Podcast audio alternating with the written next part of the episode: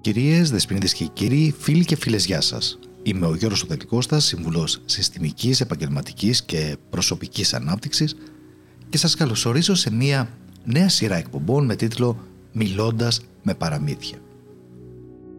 Το παραμύθι που θα ακούσετε έχει τίτλο «Ο Γέροντας και το ταξίδι της μικρής Πασχαλίτσας στη Μεγάλη Εβδομάδα». Ένα παραμύθι που θα ολοκληρωθεί σε 8 επεισόδια. Ξεκινάει δηλαδή από σήμερα, Σάββατο του Λαζάρου, και θα ολοκληρωθεί το Μεγάλο Σάββατο. Στην ουσία, το κάθε επεισόδιο περιγράφει με το δικό του παραμυθένιο τρόπο το τι διαδραματίζεται, το τι θυμόμαστε τη κάθε μέρα ημερολογιακά της Μεγάλης Εβδομάδας.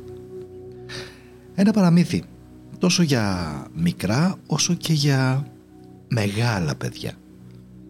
Ένα παραμύθι που θα βοηθήσει τον καθέναν από εσάς να βιώσετε με τον καλύτερο δυνατό τρόπο τα δρόμενα της Μεγάλης Εβδομάδας. Αλλά αρκετά σας ζάλισα με την πλειαρία μου, πάμε να γνωρίσουμε τους πρωταγωνιστές μας. Μια φορά για έναν καιρό, κάπου στις αρχές του 2020, ένα μικροσκοπικό πλασματάκι μόλις 5 χιλιοστά εμφανιστήκε πάνω σε ένα μαγικό βουνό της Ελλάδος. Είχε ένα μικρό κεφαλάκι που μπορούσε να το κρύβει όποτε ήθελε και κεραίες που μεγάλωναν και μίκραναν όποτε αυτό επέλεγε. Τα φτερά του ήταν σκεπασμένα με δύο κατακόκκινα έλιτρα σκληρά φτερά που είχαν πάνω τους 7 μαύρες βούλες. Η μαμά του το φώναζε Πασχαλίτσα, οπότε από αυτό εμείς συμπεραίνουμε ότι ήταν κοριτσάκι. Η Πασχαλίτσα λοιπόν από την στιγμή που άρχισε να πετάει δεν σταματούσε λεπτό. Πήγαινε από εδώ, πήγαινε από εκεί και ήθελε να τα μάθει όλα. Πω πω, τι ωραίος που είναι αυτός ο κόσμος, τι ωραία χρώματα, τι ωραίες μυρωδιές, σκεφτόταν και πετούσε χαρούμενα από το ένα κλαράκι στο άλλο, απολαμβάνοντας τα πάντα γύρω της, μέχρι πολύ αργά το βράδυ, που κουρασμένη έπεφτε για ύπνο στο μικροσκοπικό κρεβατάκι της. Κάποια μέρα, εκεί που πετούσε χαρούμενα, βλέπει να έρχεται από το μονοπάτι προς το μέρος της ένα μεγάλο ζώο, διαφορετικό από αυτά που μέχρι τώρα είχε δει στη ζωή της. Κρύφτηκε κάτω από ένα καταπράσινο φύλλο και παρακολουθούσε απορριμμένη την πορεία αυτού του περίεργου ζώου. Εκείνο πέρασε από κάτω της και όταν πλέον είχε απομακρυνθεί αρκετά, βγήκε από την κρυψώνα της και έτρεξε αμέσως στη μαμά της για να της περιγράψει όλα αυτά που είδε. «Αυτό που είδες είναι ένας άνθρωπος», της είπε η μαμά της. «Και γιατί εγώ δεν έχω ξαναδεί άλλον άνθρωπο εδώ γύρω», ρώτησε η Πασχαλίτσα. «Γιατί εδώ που ζούμε δεν υπάρχουν και πολλοί. Φαντάσου ότι στη ζωή μου μόνο δύο ανθρώπους έχω δει και αυτοί μένουν σε μια σπηλιά τρεις ώρες πέταγμα από εδώ», απαντάει η μαμά της και συνεχίζει τη δουλειά που έκανε. «Ε, μαμά, ρωτάει η Πασχαλίτσα. Ε, είναι επικίνδυνοι οι άνθρωποι για εμάς; Όχι καθόλου, το αντίθετο μάλιστα. Μας αγαπούν πολύ, αλλά καλό είναι να μείνεις μακριά τους, μην τυχόν και κατά λάθος σε πατήσουν. Είσαι πολύ μικροσκοπική για αυτούς. Μα εγώ θέλω να του μιλήσω, είπε με πείσμα η Πασχαλίτσα. Οι άνθρωποι δεν μιλούν με πασχαλίτσες. Πλύνε τώρα τα πόδια σου και πήγαινε στο κρεβάτι σου να κοιμηθείς. Το πρωί που θα ξυπνήσεις, θα σου δώσω ένα βιβλίο και θα διαβάζει ό,τι θέλεις για τους ανθρώπους. Η Σχαλίτσα πήγε, έπλυνε τα πόδια της, ξάπλωσε στο κρεβάτι της, αλλά δεν μπορούσε με τίποτα να κοιμηθεί. Το κεφάλι της ήταν γεμάτο ερωτήματα που μόνο ένας άνθρωπος θα μπορούσε να τη απαντήσει. Ανυπομονούσε βέβαια να διαβάσει και το βιβλίο που θα της έδινε η μαμά της, αλλά ήταν σίγουρη ότι στα ερωτήματά της μόνο ένας άνθρωπος θα μπορούσε να απαντήσει. Το επόμενο πρωί, μόλις ξύπνησε, σηκώθηκε από το κρεβατάκι της και πήγε τρέχοντας στη μαμά της για να της δώσει το βιβλίο. Εκείνη την ημέρα δεν βγήκε καθόλου από το σπιτάκι της. Μέχρι να πέσει ο ήλιος, η Πασχαλίτσα διάβαζε το βιβλίο, ρουφώντας τις πληροφορίες σαν σφουγγάρι. Τώρα πλέον ήταν σίγουρη ότι ήθελε να μιλήσει με έναν άνθρωπο. Από τότε λοιπόν, κάθε μέρα παραφιλούσε στο μονοπάτι μήπως ξαναπεράσει ο δικός της άνθρωπος ώστε να μπορέσει να του πιάσει κουβέντα. Ένα πρωινό λοιπόν, καθώς περίμενε, βλέπει ξαφνικά από το βάθος του, μοναπιού, του μονοπατιού έναν άνθρωπο να ξεπροβάλλει. «Ναι!» φώναξε χαρούμενη. «Είναι ο δικός μου άνθρωπος!» Σύμφωνα με αυτά που είχε διαβάσει, πρέπει να ήταν ε, μεγάλο σε ηλικία. Είχε μακριά λευκά μαλλιά που έβεφταν στους ώμους του και άσπρα γένια. Ένας μαύρος κούφος κάλυπτε το κεφάλι του και ένα μαύρο ένθυμα που έφτιανε ως τον αστράγαλο κάλυπτε το σώμα του. Περπατούσε αργά και φαινόταν σαν να τραγουδούσε κάτι τέτοιο. Όταν πλησίασε αρκετά κοντά της, βάζει όλη της τη δύναμη και με ένα πίδημα προσγειώνεται στο δεξί του ώμου. «Καλημέρα», του λέει επιστρατεύοντας όλο της το θάρρος. «Καλή και ευλογημένη μέρα», της απαντάει εκείνος χωρίς να ξαφνιαστεί καθόλου. «Ε, με ακούς, με καταλαβαίνεις» ρωτάει η Πασχαλίτσα γεμάτη απορία. «Και σε ακούω και σε καταλαβαίνω», της λέει ο γέροντας και απλώνει το χέρι του και την βάζει επάνω στο δάχτυλό του, φέρνοντα την μπροστά στα μάτια του για να τη βλέπει καλύτερα. Ε, είμαι η Πασχαλίτσα και θέλω να μάθω για τους ανθρώπους. Έχω πολλές απορίες. Και ο γέροντας κάθισε κάτω από ένα δέντρο και άρχισε υπομονετικά να απαντά στις χιλιάδες κυριολεκτικά απορίες της μικρής Πασχαλίτσας. Η ώρα πέρασε πολύ γρήγορα και ο ήλιος άρχισε να πέφτει. Πρέπει να φύγω, της είπε ο γέροντας. Η σπηλιά μου είναι μία ώρα δρόμος από εδώ και δεν θέλω να με βρει η νύχτα να περπατάω. Εάν θέλεις, μπορώ να έρθω και αύριο για να συνεχίσουμε την κουβέντα μας.